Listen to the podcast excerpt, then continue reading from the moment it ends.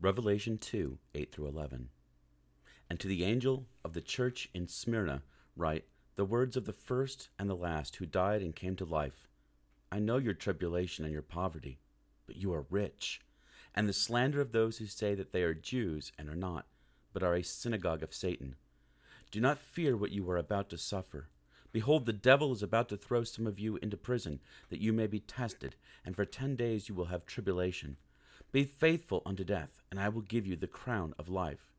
He who has an ear, let him hear what the Spirit says to the churches. The one who conquers will not be hurt by the second death. We've come to the second letter in the book of Revelation. Really, these are more specific notes to specific churches within a letter to all the churches. These messages are being dictated by Jesus to John. The first note was written to the church in Ephesus, this one to Smyrna which was located where the modern city of Izmir on the Aegean Sea in Turkey is. As we mentioned last Friday, each of these notes begins by identifying the author, Jesus, by one or more of the descriptions of him in chapter 1. So we read in verse 8 that these are the words of the first and the last, who died and came to life. We said last week that to call Jesus the first and last was tantamount to saying that everything came into existence through Jesus and everything finds its ultimate purpose and fulfillment in Jesus. The entire universe, all of existence, is for Jesus. And he is the one who died, dying on the cross for the sins of his people, that he might rescue them to God. He had a mission that necessitated his death. But the human reason for his death is that he would not deny his message or his identity before the powers of the world that's significant.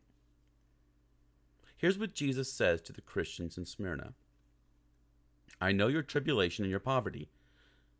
These are striking first words. The two ideas are probably connected. Toward the end of the first century and into the second century, the persecution of Christians became more common. From what we know, it was very important, often essential, to participate in the worship of Caesar, the Roman king if a person wanted to be deemed a loyal part of society and wanted to conduct business and generally prosper. Of course, for a true Christian, the worship of Caesar was out of the question, and this could have easily led to poverty, as Christians were shut out of commercial activity. Jesus also knows the slander of those who say that they are Jews and are not, but are a synagogue of Satan.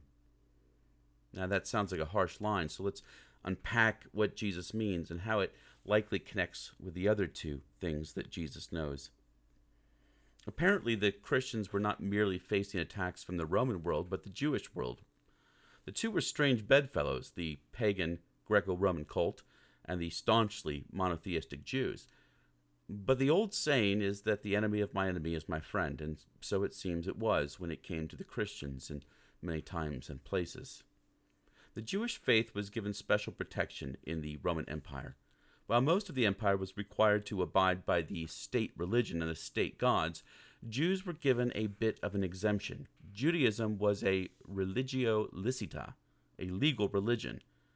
If Christianity was a branch of Judaism, it was legal also. If it was something new and entirely different, it would be illegal. And we see evidence in the history of the New Testament that Jewish leaders often did not assist the Christian cause. In the Gospels, Jewish authorities attempted to have Jesus executed for what they claimed were acts of disloyalty to Rome and to Caesar. And in the book of Acts, the apostles were often forced to defend the legality of their faith.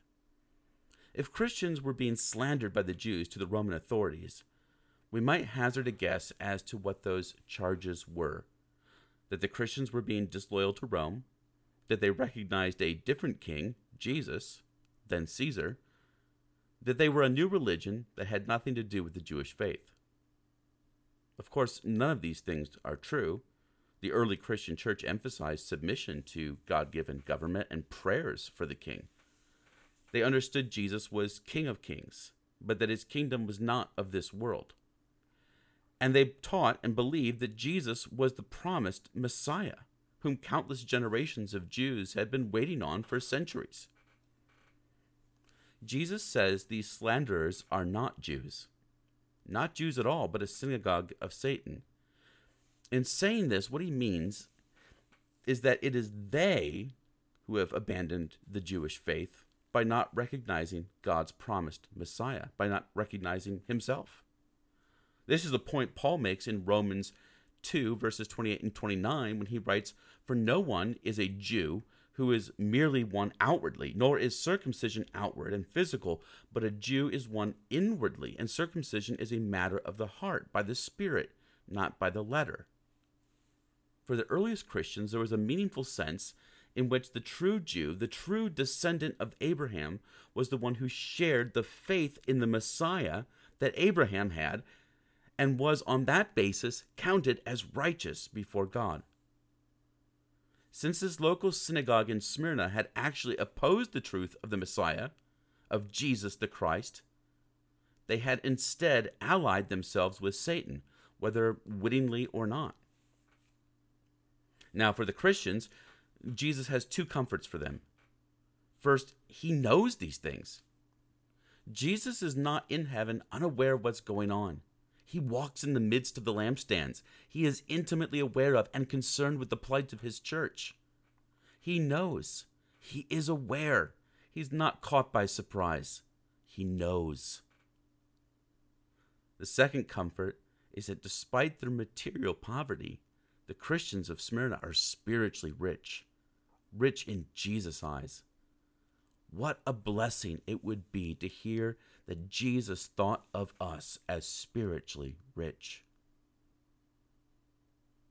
But verse 10 sobers us up a bit more. Do not fear what you are about to suffer.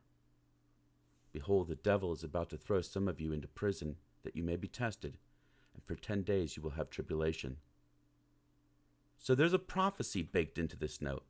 The Christians were going to have ten days of persecution that will involve a number of them being put into prison, perhaps even worse, because Jesus encourages, be faithful unto death. So the sad news for the Christians in Smyrna was it's going to get worse. Now, to be clear, I think this refers to a literal time of suffering that happened to the Christians in Smyrna, probably in the late first century. But that doesn't mean it doesn't have an application for us. Like the Smyrna Christians, we also must be prepared to face slander for our faith, to face prison for our trust in Jesus, even face death for our conviction that He alone is King of kings and Lord of lords. But remember who is warning them. Yes, Jesus, but specifically the Jesus who died and came to life. Death was not the end for Jesus, and it will not be the end for any who are in Jesus. For them, if they are faithful even to death, he will give the crown of life. He who has an ear, let him hear what the Spirit says to the churches. The one who conquers will not be hurt by the second death. Conquer. Maybe a more helpful word, one that other translations use, would be overcome overcome tribulation and persecution and prison and death. But perhaps conquer is important also. We tend to use overcome for things like enduring through diseases and difficulties, but we tend to think of conquering as a more active thing. And that's maybe right. Jesus isn't calling us to conquer our enemies, He'll take care of that. But I think he's calling us to conquer the temptation to abandon our love for him when it seems all the universe has conspired to help us walk away.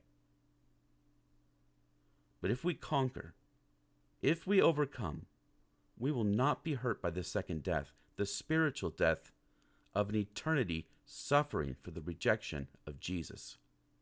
That death cannot ultimately touch us because we are in Jesus. So let us be encouraged that the one who died and came to life is on our side. Until next time.